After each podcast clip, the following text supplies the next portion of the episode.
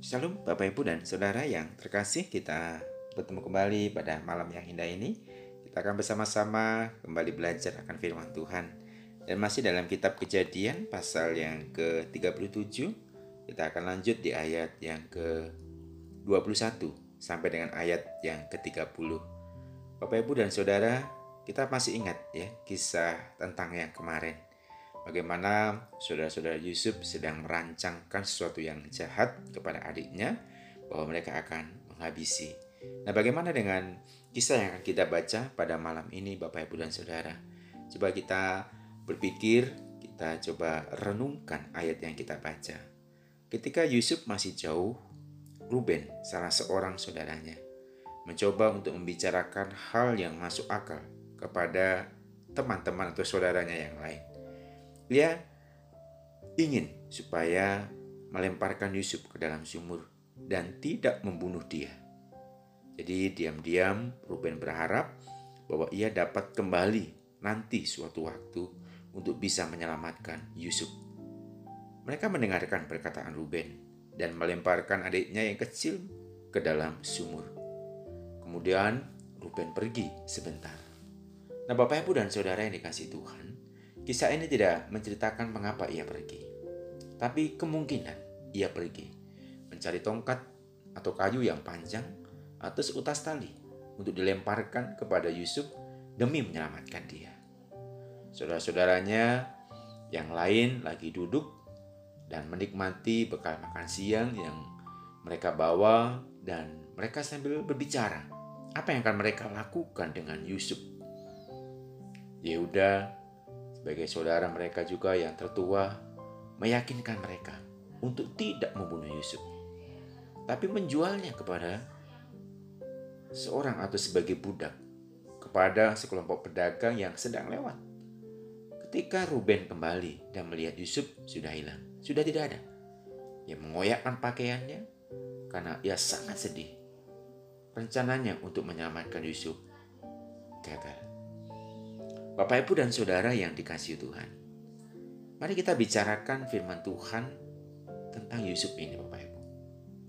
Mungkin kita perlu bertanya kepada keluarga kita, kepada suami, istri, dan mungkin juga kepada anak-anak perlu kita kasih tahu. Artinya Bapak Ibu dan Saudara, apa yang akan kita lakukan jika posisi kita adalah sebagai Yusuf Bapak Ibu? Ya, apa yang kita lakukan? Kalau kita di sini posisinya adalah sebagai sebagai Yusuf, apakah memberontak? Apakah akan merasa benci kepada abang-abangnya atau lari dan lain sebagainya? Tapi Bapak Ibu dan Saudara yang dikasih Tuhan, pertanyaan ini apa pun jawabannya mungkin tidak ada yang salah. Ya, kita mau merenungkan pribadi Yusuf, merasakan kedalaman kisah ini, apa yang dialami Yusuf dan saudara-saudaranya. Atau mungkin kita perlu juga bertanya Bapak Ibu. Bagaimana Allah melindungi Yusuf Bapak Ibu?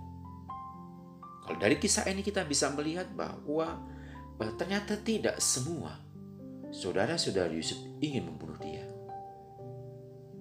Bahkan ada yang ingin menyelamatkan nyawa Yusuf. Ini kan satu pertolongan Tuhan Bapak Ibu.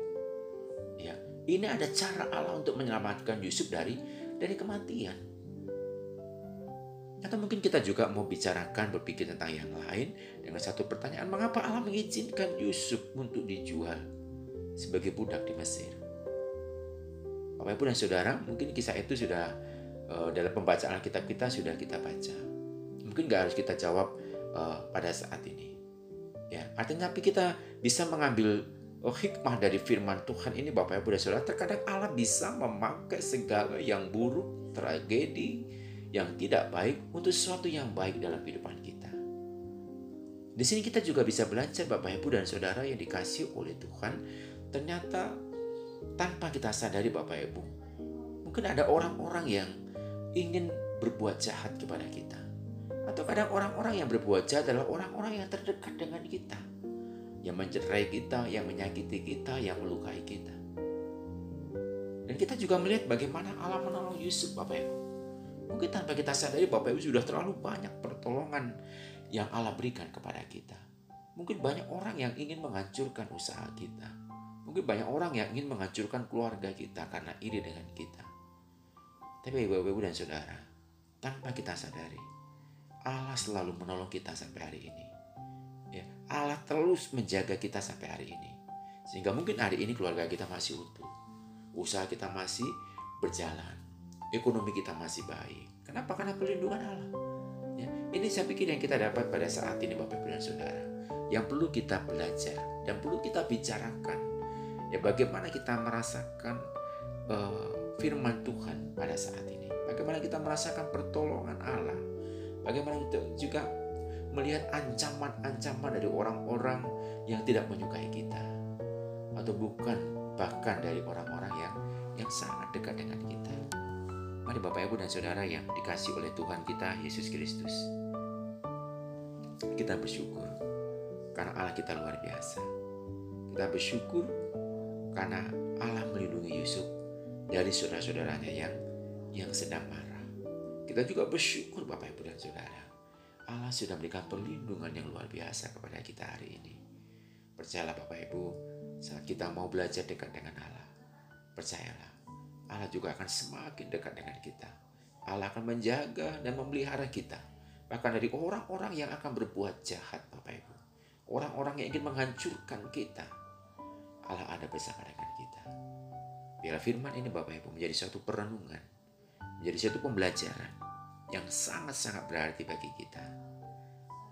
Amin. Biarlah Tuhan berkati kita semuanya. Shalom, selamat malam, dan kasih Tuhan ada bersama dengan kita. Kita berdoa. Tuhan kami sungguh sangat bersyukur. Kami berterima kasih buat anugerahmu, buat penyertaanmu, buat kisahmu melalui firman yang kau ajarkan kepada kami. Sungguh luar biasa Bapak. Sungguh memberkati kami. Kami menyadari Tuhan bahwa ada orang-orang di sekitar kami yang ingin menghancurkan kami. Ada banyak orang yang mungkin iri dan ingin sakit hati, bahkan ingin melukai kami, keluarga kami, usaha kami, bahkan ingin menghancurkan kehidupan kami. Tapi kami juga tanpa kami sadari Tuhan, terkadang kami melihat bagaimana pertolongan Tuhan yang begitu luar biasa, menjaga kami, melindungi kami dari kuasa kegelapan, dari orang-orang yang berbuat jahat.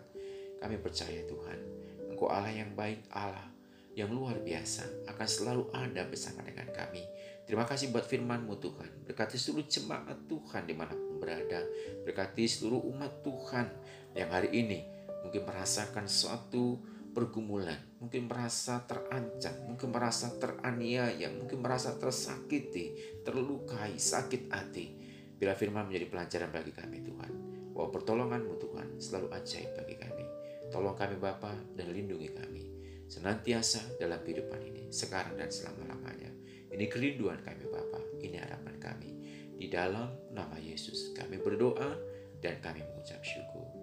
Amin. Shalom, selamat malam dan sampai ketemu di renungan esok hari. Tuhan memberkati kita.